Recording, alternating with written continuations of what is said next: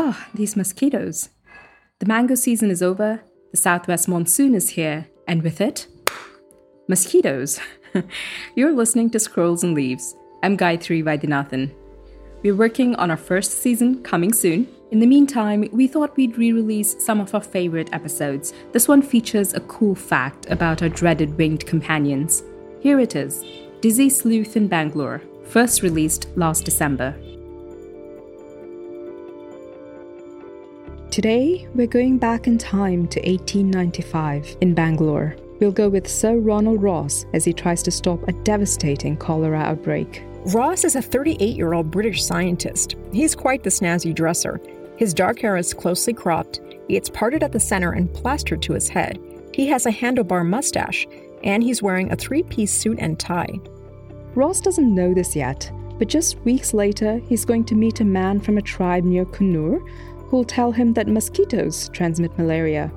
He'll go on to prove this, and in 1902, he'll be awarded the Nobel Prize for Medicine for his efforts.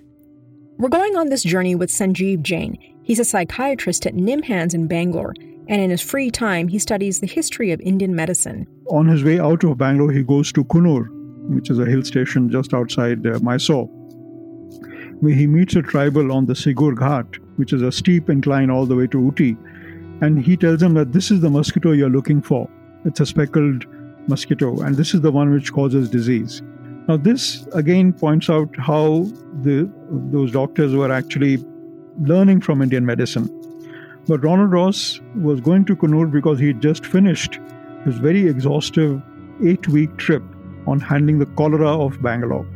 You're listening to Chat Room 8, a disease sleuth in Bangalore. This is a bonus episode on Scrolls and Leaves. I'm Gayatri. And I'm Mary Rose. We'll be back with the rest of season one next year. In the meantime, do let us know if there's any topic you'd like to hear about. And could you let at least one other person know about Scrolls and Leaves? Or maybe even rate or review us on Apple Podcasts or Spotify. So let's get to the story. Sanjeev became interested in the history of medicine while doing his postdoc at Cambridge University. The Cambridge Library, which was next door to where I was working, had these enormous records on the history of psychiatry and the Commonwealth which meant that there are records for almost every hospital in India from the time that they had started building hospitals in 1810 or 1820. So one could just sit there and look at how illnesses, diseases, syndromes, management developed in India from the early 19th and through the 20th century. Sanjeev first heard of Ross from his professor, who was writing a biography of the famous scientist. The professor showed him a photograph of Ross taken outside Bangalore. He's wearing cycling clothes of uh, any English gentleman. Um, and so there's a big party of, uh, I think, 30 or 40 people setting out on the cycling trip with their long skirts for the women and uh, clipped trousers and coats and those bicycle clips for the gentlemen with summer straw hats. And uh, it looks like a uh, English outing. Sanjeev went to the archives at the London School of Tropical Medicine and Hygiene, and he looked up Ross's medical notes. They're kept there in pristine condition. Ronald Ross is a member of the Indian Medical Service. He joined service, I think, in Calcutta. And uh, he's very research oriented. He's trained with a person called Manson Barr, who's big uh, infectious disease specialist in London. And uh, understanding diseases as they occur in the tropics is very much a preoccupation of medicine at that point of time. Around this time, European scientists were just starting to discover the basic concepts around the germ theory of disease, which um, basically is the idea that an infectious agent causes disease. In the 1850s, John Snow, who was an epidemiologist in London, had first shown that cholera is linked to dirty water. In 1884, a German scientist named Robert Koch discovered the cholera bacterium using a microscope. That's not to say the basic idea of germ theory didn't exist before 18th century European science. In India, smallpox inoculations were developed around the year 1000. The effort to understand all these big diseases, smallpox, malaria, cholera, plague, is very much a focus of interest.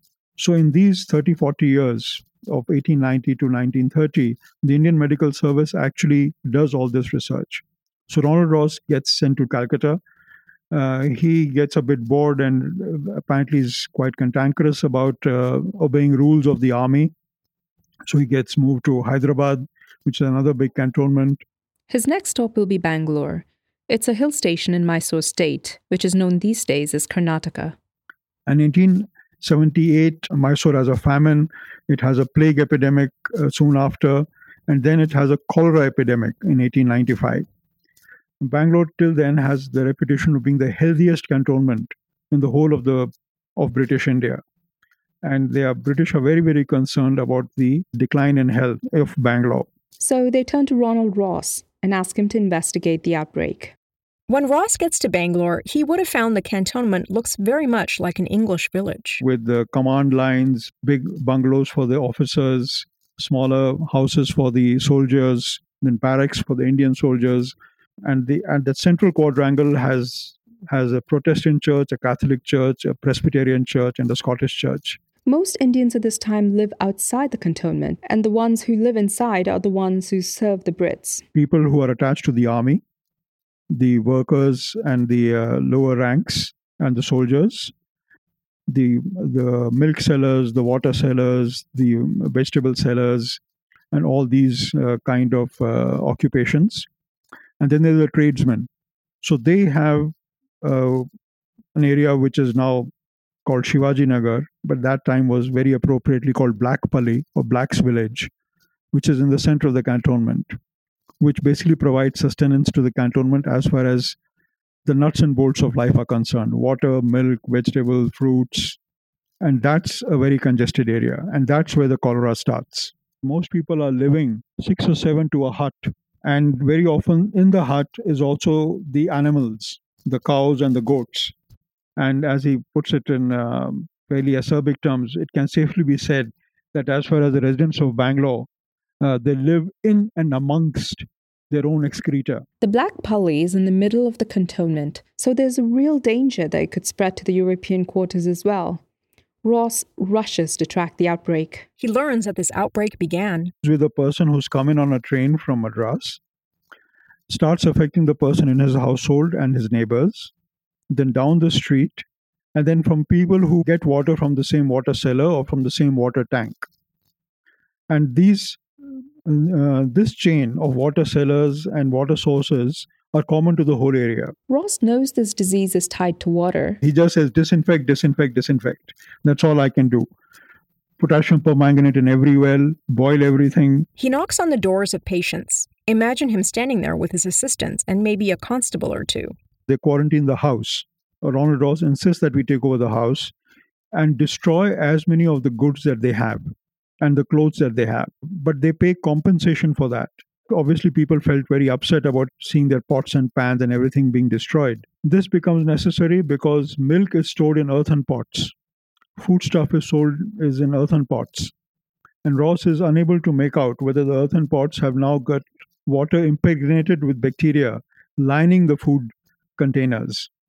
So rather than disinfect, they just destroy the containers.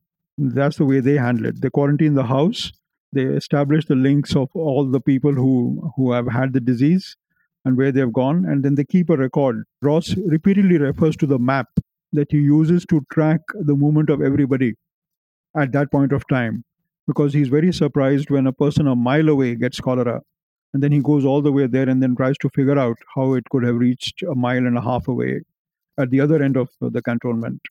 At first, Ross's notes are brief. He just jots down what he's hearing. Uh, initially, it is just uh, uh, a boy Mohammedan, a female Hindu, or a traveler from Seringamapatnam. But uh, by next day, he has got names for every one of them. And he's got names of every possible person you know, a pension sepoy who lives on North Broadway. He had the disease, and then I went to his house, and it was a very squalid condition. The sewers were made of this kind of material. The angle of the sewage line from the house to the street, or as he says, was anti gravity. This is a note of 23rd September 1895. 13 fresh cases of cholera have occurred in the 11 days since my arrival here on the 10th. They are as follows Kanchikuti, Balu, Anumati, Madar, Amai, Imam Sahib, Ponamma, Sundarama, Shehzadi B, Sakina B, Ibrahim Saab, Munni Swami, and Millie Degama. Millie Degama is a very young girl of 19. Ibrahim Saab is a two year old boy. Amai Amal is a four year old girl, and they die within a day or two. The virulence of the cholera microbe in the present epidemic may be judged from the fact that of the 13 persons attacked. At this time, there's only one microscope in all of South India. It's in Bombay, and it's brought to Bangalore. Ross wants to find the cholera bacterium in samples from the field. He collects stool samples, he collects water samples, he collects whatever open organic material he can find, whether it's milk or sweet meats or prepared food or raw food. He collects samples from everywhere this should be taken with a pinch of salt because the typical IMS medical officer typically had a staff of eight or 10 under him, uh, which would typically include one or two Indian doctors from the Madras Medical College who were sub surgeons and a whole number of Indian staff of uh, other people who would run the actually do the sample preparation and sample collections. But he would be handling it to see it under the microscope himself. His interventions seem to work. By the time he ends, let's say in October, he is reporting only three new cases in each zone. Muniswami, Vaithi, Jagannathan, and Jonas Muniswami, who's the coach driver for the senior officer of the of the cantonment. So that's really serious, and that's how he uh, does this very systematic inquiry over two months, puts in systems to control the epidemic, observes the infection rates coming down as a result of his uh, interventions, measures the effect of that using microscopes and assessing the water and things like that. So it's a very comprehensive eight week description of how to handle epidemics, which was quite fascinating. Ross also issues recommendations to improve sanitary conditions in Bangalore and avoid future outbreaks. And the authorities do take some action. Bangalore is famous for its lakes. So, two of them were drained or be- became dry completely.